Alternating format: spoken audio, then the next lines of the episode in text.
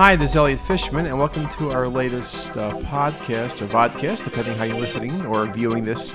And it's How to Miss a Renal Mass Guide to Pitfalls and Solutions in Looking at the Kidneys. And one of the most common errors we all know in CT is missing a lesion, wrong phase, wrong visualization.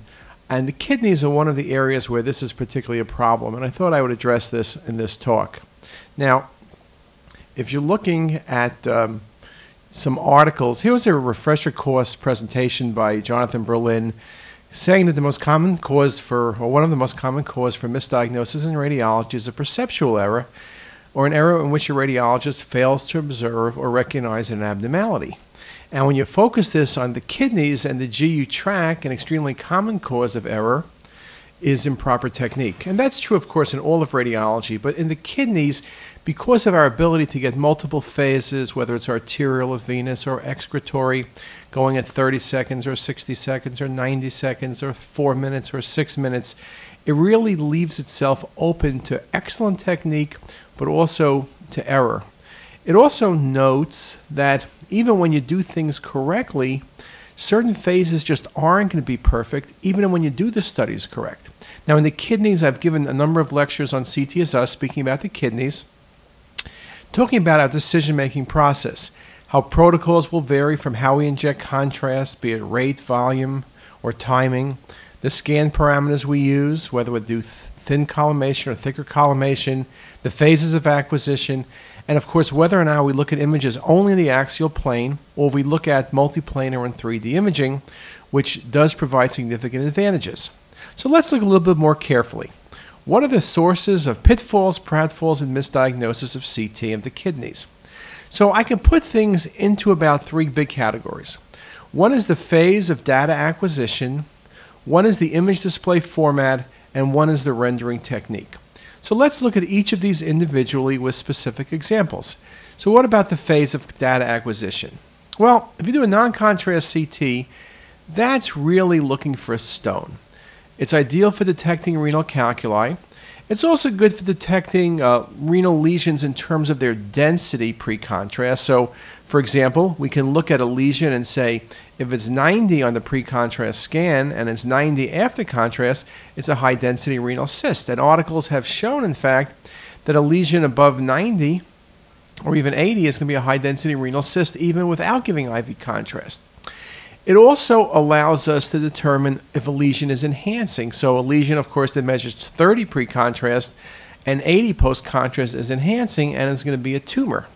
But if you only do non-contrast CT, it's important to remember that you're picking up calculi, but you'll easily miss small renal lesions, particularly when they don't change the renal contour You'll miss pyelonephritis, particularly when it's early where there's no stranding around the kidney or the kidney's not larger, and you are going to miss vascular pathology, including relatively large AVMs that can cause hematuria.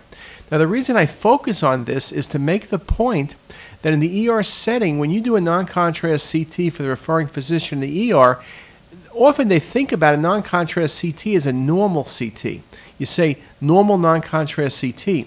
It's important to make the point that it's not a normal CT, it's normal non contrast. There are no stones, but there are many things you're not excluding. And I've seen case after case where people make the assumption that it's a normal CT and don't do anything else. So, for example, you look at this case, patient who had hematuria. It's a normal CT, but it's not really normal. It's no stones. There's no explanation for the patient's hematuria on C minus. But you give IV contrast, look at the upper pulmonary kidney. There's a 2 centimeter hypervascular lesion present.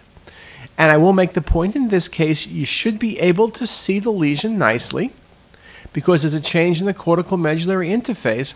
But it's also important to recognize that when I take that same case and I go into excretory phase, the lesion is even better defined. So this is a nice example where you miss it on non-contrast, it's better seen on excretory phase than early phase, but in both phases you're going to see the lesion. And here it is, all three of the uh, cases or the three sequences together. And again, even in retrospect, even knowing the lesion's there, you don't see it in the non-contrast CT. So very, very important to recognize. So very, very simple. And here's another patient, very much the same location, same history, just a little bit more centrally located. Again, non contrast CT, negative, enhancement. You see something, though it's subtle. Excretory phase much easier. So I will admit also, and we'll go through this in more detail as well, that hypervascular lesions that are moderately vascular, not that supervascular one, uh, when they don't distort the renal outline, if you only look at axial imaging, it's not hard to easily miss a lesion. So sometimes the excretory phase imaging is just going to save your life. And it makes the point we always say we never only do cortical medullary phase imaging. It's too easy to miss this select type of tumor. Another case, you see the tumor here? Well, if you look very carefully, look at the upper pole of the left kidney. It's subtle, but again, there's a hypervascular lesion, but again, it doesn't distort the renal outline. It doesn't expand the kidney. It's not that vascular like the aorta, but there enough. There's the lesion. Now, what about taking it from the axial plane?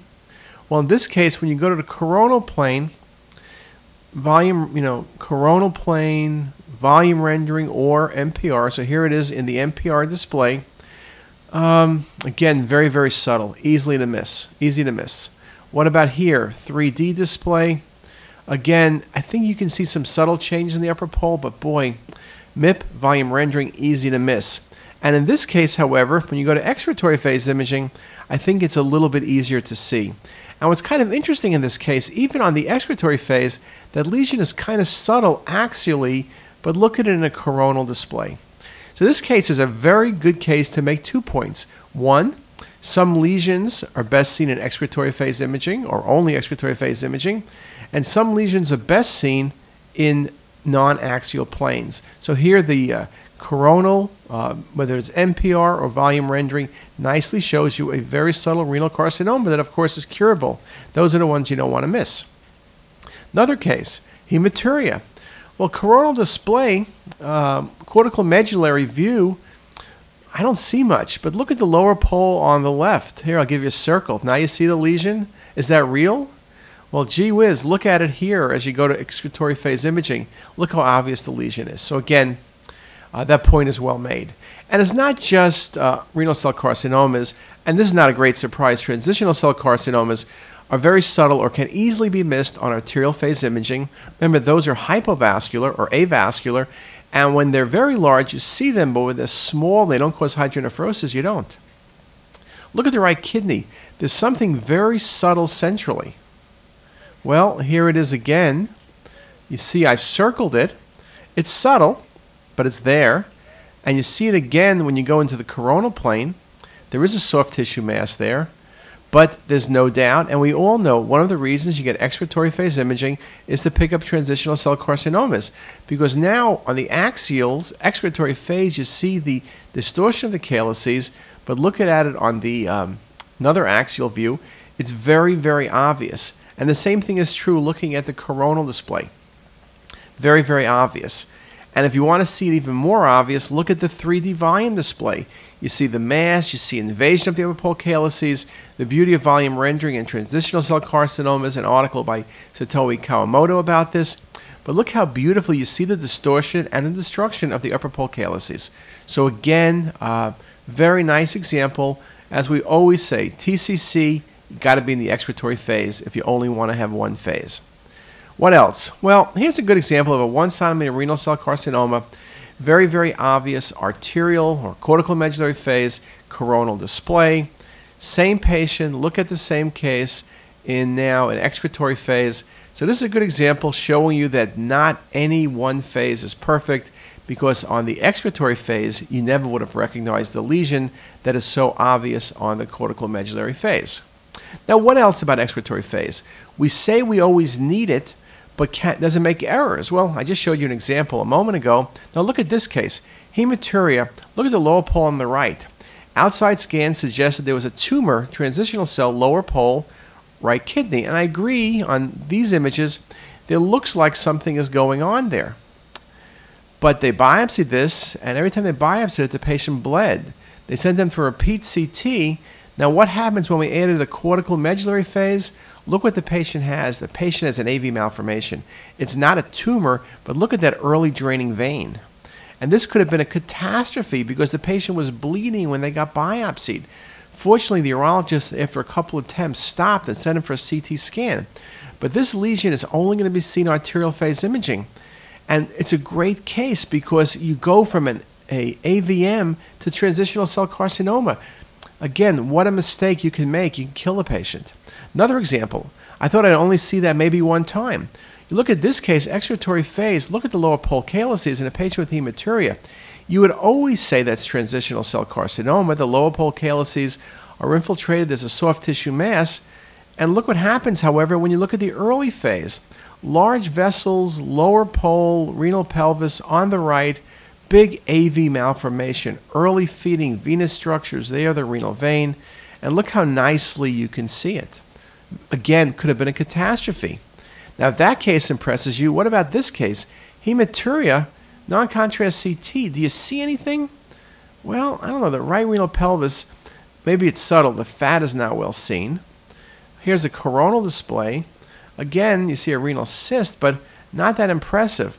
And it's surely not that impressive when you look at the arterial phase when I did it at 30 seconds out. Look at that large mass you missed. Look at that large vascular malformation, a giant AVM causing the patient's hematuria. Here it is in a coronal display. Again, just very, very impressive on volume rendering. The large vessels to the lower pole of that right kidney. And here are the images side by side on an axial plane. Look how easy it is to miss that lesion, or look at it in a coronal display. Look how easy it is to miss that on the volume rendered images, non contrast. Yes, you should recognize the pelvis is full, but you never would be thinking about an AV malformation, which here it is on the 3D MIP image. So again, uh, there's no one perfect phase. You need to have multiple phases, one early and one late. Now, what about image format? I showed you an example before where you only saw the lesion if you looked at the patient's coronal display. Well, here's Here's a good example of another case. Axial imaging, you should be able to recognize in the left kidney there's a subtle lesion present because there's a change in the cortical medullary interface. But again, that indeed is very subtle.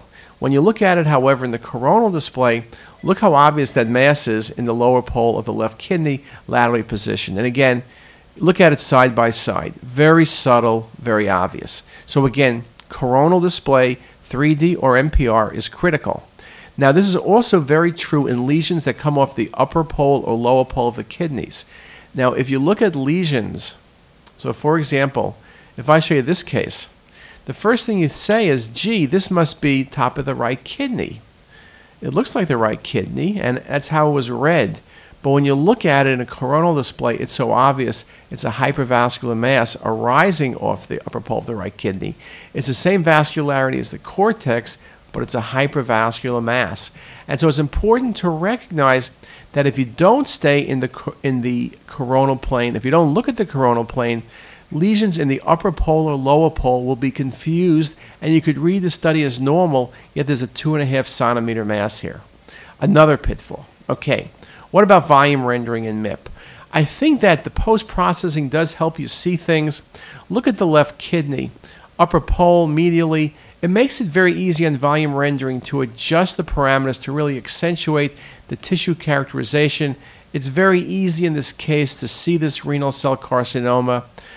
Again, volume rendering will show you these smaller masses. You want to be very careful if you're using MIP MIP is a projection technique. You can easily lose renal masses when they're small. So, again, I always use volume rendering for looking for vascular masses. I'll supplement it with MIP, but if you use MIP only, it's very easy to miss a lesion.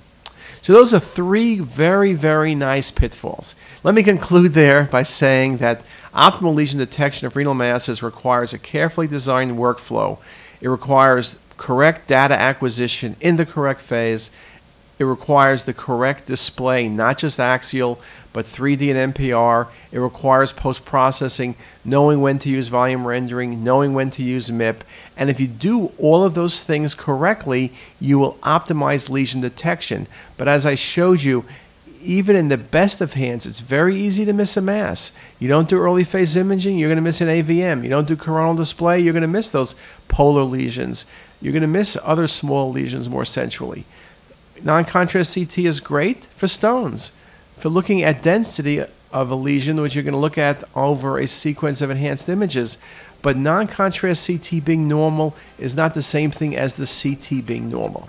So, with that, hopefully, I've given you a few good, helpful hints, and I'll see you around next time. Thanks a lot. Have a great day.